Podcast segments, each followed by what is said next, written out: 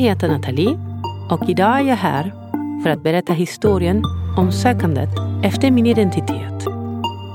När människor som både står mig nära eller inte så nära får reda på att jag är adopterad och att en dokumentär har filmats sedan jag aktivt började söka efter mina rötter följer alltid en rad frågor.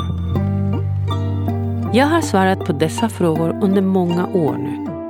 Så när vi avslutar inspelningen av dokumentären bestämde jag mig för att göra den här podden för att svara på var och en av dem. Varje avsnitt är ett svar på en fråga. Vilka vi egentligen är och vad vår sanna identitet är är frågor som människor har ställt sig själva sedan tidens begynnelse och fortfarande vet ingen riktigt vad som gör oss till dem vi är. Här berättar jag min historia, så som jag har upplevt den. Men snälla, kom ihåg. Detta är inte den enda sanningen. Det här är bara min sanning. Av det som du hör här idag, ta till dig det du vill och låt resten vara. Med detta sagt önskar jag dig ljus och kärlek och en underbar dag.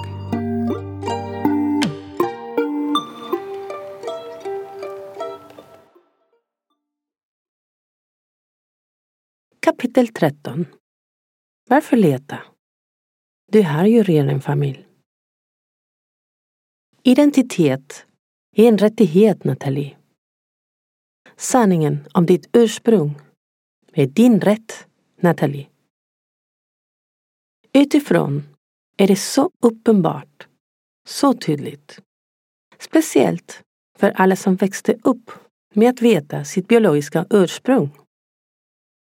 Då och då stöter jag på en serie eller film där en av rollfigurerna är adopterad och kort efter att tittaren fått den sanningen presenterad ger sig karaktären ut på jakt efter sitt biologiska ursprung. Utan några problem kliver de på en buss, ett tåg, flyg, vad som helst. De anländer till sin destination, knackar på dörren. En av föräldrarna dyker upp. Ibland ger de till och med DNA-test. Och sen fortsätter de med sitt liv med sin nya verklighet integrerad. Så lätt går det till.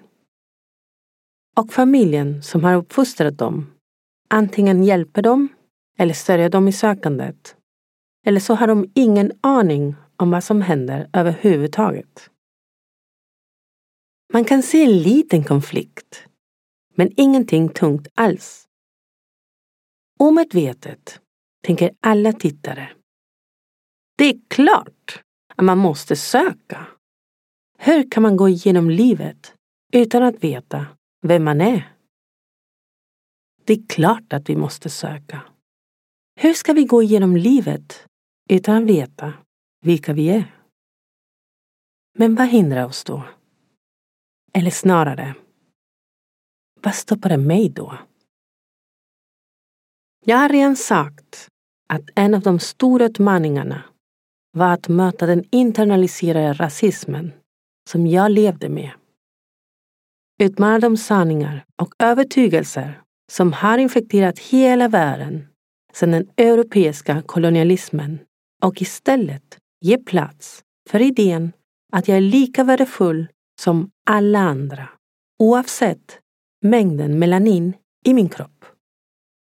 Sen får vi förstås inte glömma hela historien med mormödrarna på Plaza de Mayo den argentinska militärdiktaturen, brottet mot mänskligheten, den systematiska stölden av spädbarn och hur enormt rädd jag var att förlora min identitet igen och mitt tyska pass. Plus, såklart, rädslan för konsekvenserna som min pappa skulle drabbas av om man hittar en släkting i den genetiska banken hos mormödrarna på Plaza Mayo. Man skulle kunna tro att det räcker för att få mig att vilja lämna min sanning och sökandet efter min biologiska identitet bakom mig. Men det var inte allt. det fanns mer. Den andra anledningen var något jag har hört nämnas av flera adopterade som jag har delat min historia med.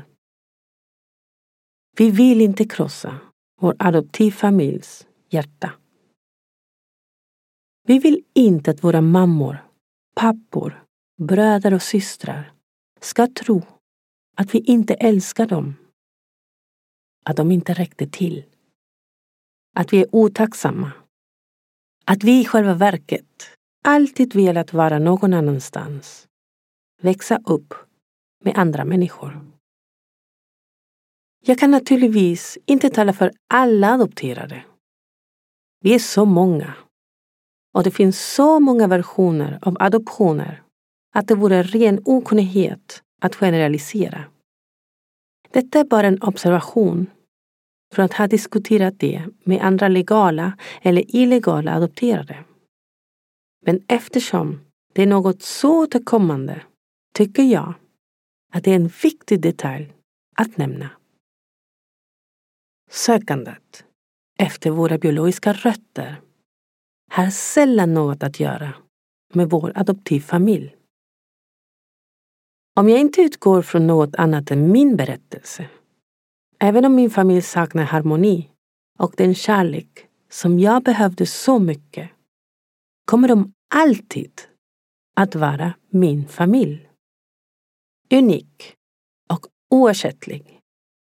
Dessutom, enligt vad mina psykologer alltid sa till mig, klamrar sig adopterade barn fast vid sin adoptivfamilj väldigt mycket och är mycket lojala av rädsla för att bli övergiven igen. Detta hände till och med när adoptionen skedde några dagar efter att barnen fötts. Och till motsatsen, som många säger, nyfödda minns inget om det där och är övertygade om att familjebytet gått helt obemärkt förbi för barnet. Generellt sett är vi adopterade inte särskilt bra på att så att säga förlora människor eller släppa taget. Det är inte vår grej. Sen måste vi såklart se hur vi hanterar det. Men generellt sett, där vi hakar i, släpper vi inte taget. Personligen kan jag se att jag ärvde de viktigaste banden. Psykologiska mönster, min kultur och det allmänna sättet att förhålla mig till världen, på gott och ont, från min adoptivfamilj. Sökandet efter mina rötter är inte ett sökande efter att ersätta min älskade dysfunktionella familj. Det är omöjligt. Oavsett om jag gillar det eller inte så är de min familj. Och det jag fick av dem är arvet de lämnade till mig. Den djupa kärlek jag har till dem är orubblig.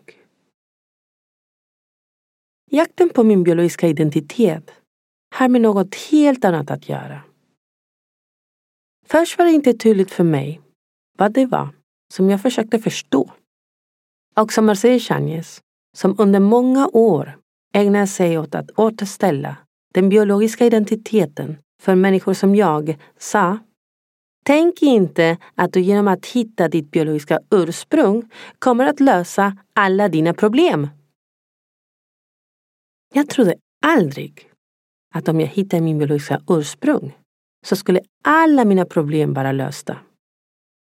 Det jag behövde hitta var inte bara mitt blod eller min genetik. Det var något mycket större och svårare att förklara än det där. Efter den senaste resan till Argentina, dit jag reste för att kontakta mina eventuella biologiska mammor, blev det klart för mig att det jag verkligen ville var att förstå vad som hänt mig. Hur kunde min mamma släppa mig? Har hon någonsin tänkt på mig? Eller var jag verkligen så betydligt för henne som min adoptivfamilj fick mig att tro? Det är att vilja förstå sammanhanget. För även om det är jobbigt och hjärtskärande så är det viktigt att veta vad som hände hur det gick till och varför det hände. Det är att sätta saker på sin plats.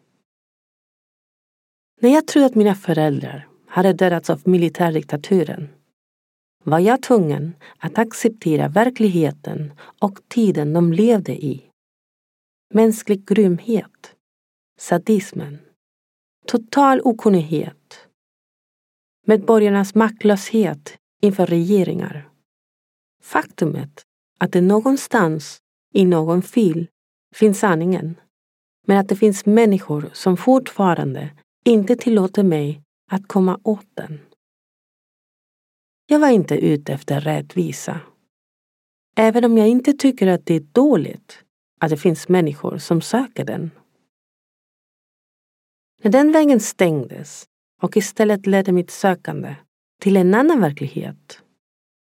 En extremt grym verklighet. Som den verklighet där kvinnorna som potentiellt skulle kunna vara mina biologiska mödrar lever i. Var jag tvungen att igen, när jag knackade på de där dörrarna, acceptera fattigdomens hjärtskärande ansikte. Kapitalismen och sårbarheten den skapar hos vissa sociala klasser.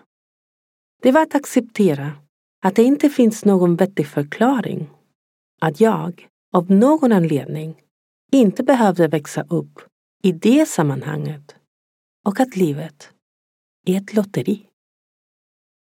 Det var att acceptera, precis som de sjunger i texten till Tango Cambalache. Att världen var och kommer alltid att vara skit, jag vet.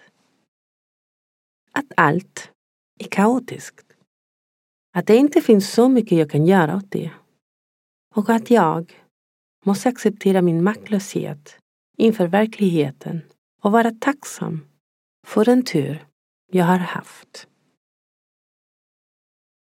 Det var att försöka placera smärtan och orättvisan på en plats i mig där den inte skulle blockera mig från kärleken och ljuset som finns i mitt liv. Att kunna sörja de döda. För att kunna överleva min egen historia. Att kunna acceptera och släppa taget.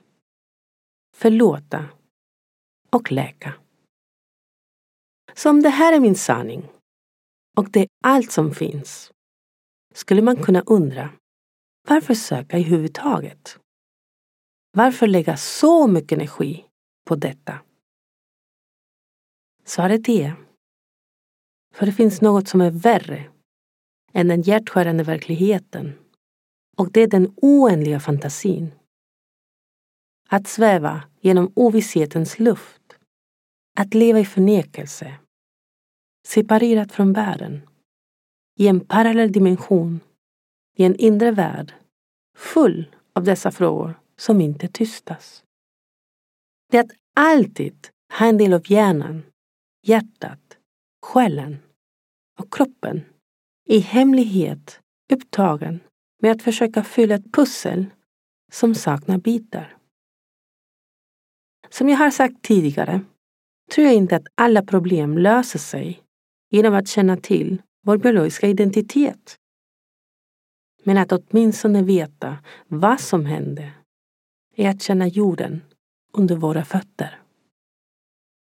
Även om denna jord är grym och orättvist spelar det ingen roll. Det är fortfarande vår jord.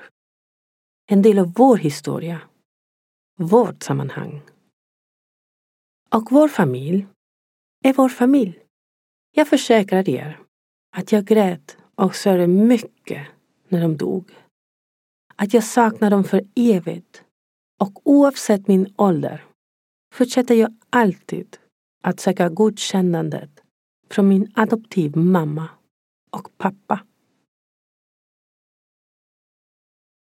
Det är det som är vackert med adoption. Kärlek övergår blod och biologi. Kärlek stoppas inte av dysfunktion. Det är den superkraft som barn har. För dem är det naturligt att älska. Våra inre barns hjärtan längtar alltid efter att våra föräldrar ska se oss. Barnet i oss längtar alltid hem. Därför är sökandet inte en familjefråga. Det är personligt. De kommer aldrig att förlora oss. Faktiskt, om de hjälper oss istället för att hindra sökandet kommer de att kunna dela vår sanning med oss. De kommer att kunna följa med oss i det svåra ögonblicket att acceptera verkligheten. Om det är något jag skulle ha älskat att säga till min mamma och pappa när jag började undra om min adoption så är det Var inte rädda. Mitt hjärta är oändligt och det finns alltid plats för er. Ni kommer aldrig att förlora mig. Familj. Ha tro. Sanningen befriar oss alla. Alltid.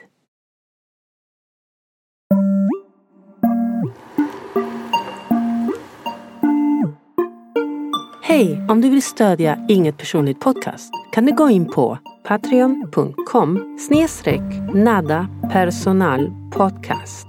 Eller även genom att prenumerera på Spotify, Google Podcast, Apple Podcast eller Youtube. På Facebook hittar du den som Nada Personal Podcast och på Instagram som nada.personal podcast. Eller direkt på nadapersonalpodcast.com. Podden och musiken är producerad av mig, Nathalie Knudsen, i El Luna Music, Stockholm, Sverige. Översättning till svenska är gjord av Deidre Palacios och Josefin Frank. Tack så mycket för att du har lyssnat. Ha en fin dag.